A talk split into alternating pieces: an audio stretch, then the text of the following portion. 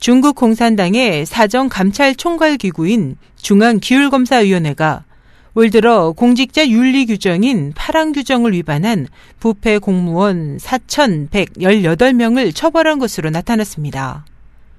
중기위가 최근 공개한 자료에 따르면 올해 1월에서 3월 4일 각종 공직기강을 위반한 혐의로 6,087명의 관료가 적발됐고 이 중 성부급 공직자 1명을 포함해 총 4,118명이 처벌됐습니다.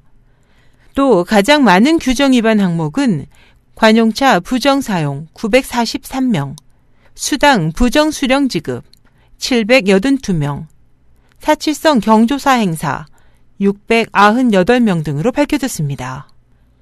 중국 지도부가 공직기강 확립과 근검 절약 풍조 조성을 위해 파랑 규정을 강력 시행하는 가운데 지난해에는 총 7만 4천여 명이 이 규정으로 처벌받았습니다. SH 희망성 국제방송 임소연이었습니다.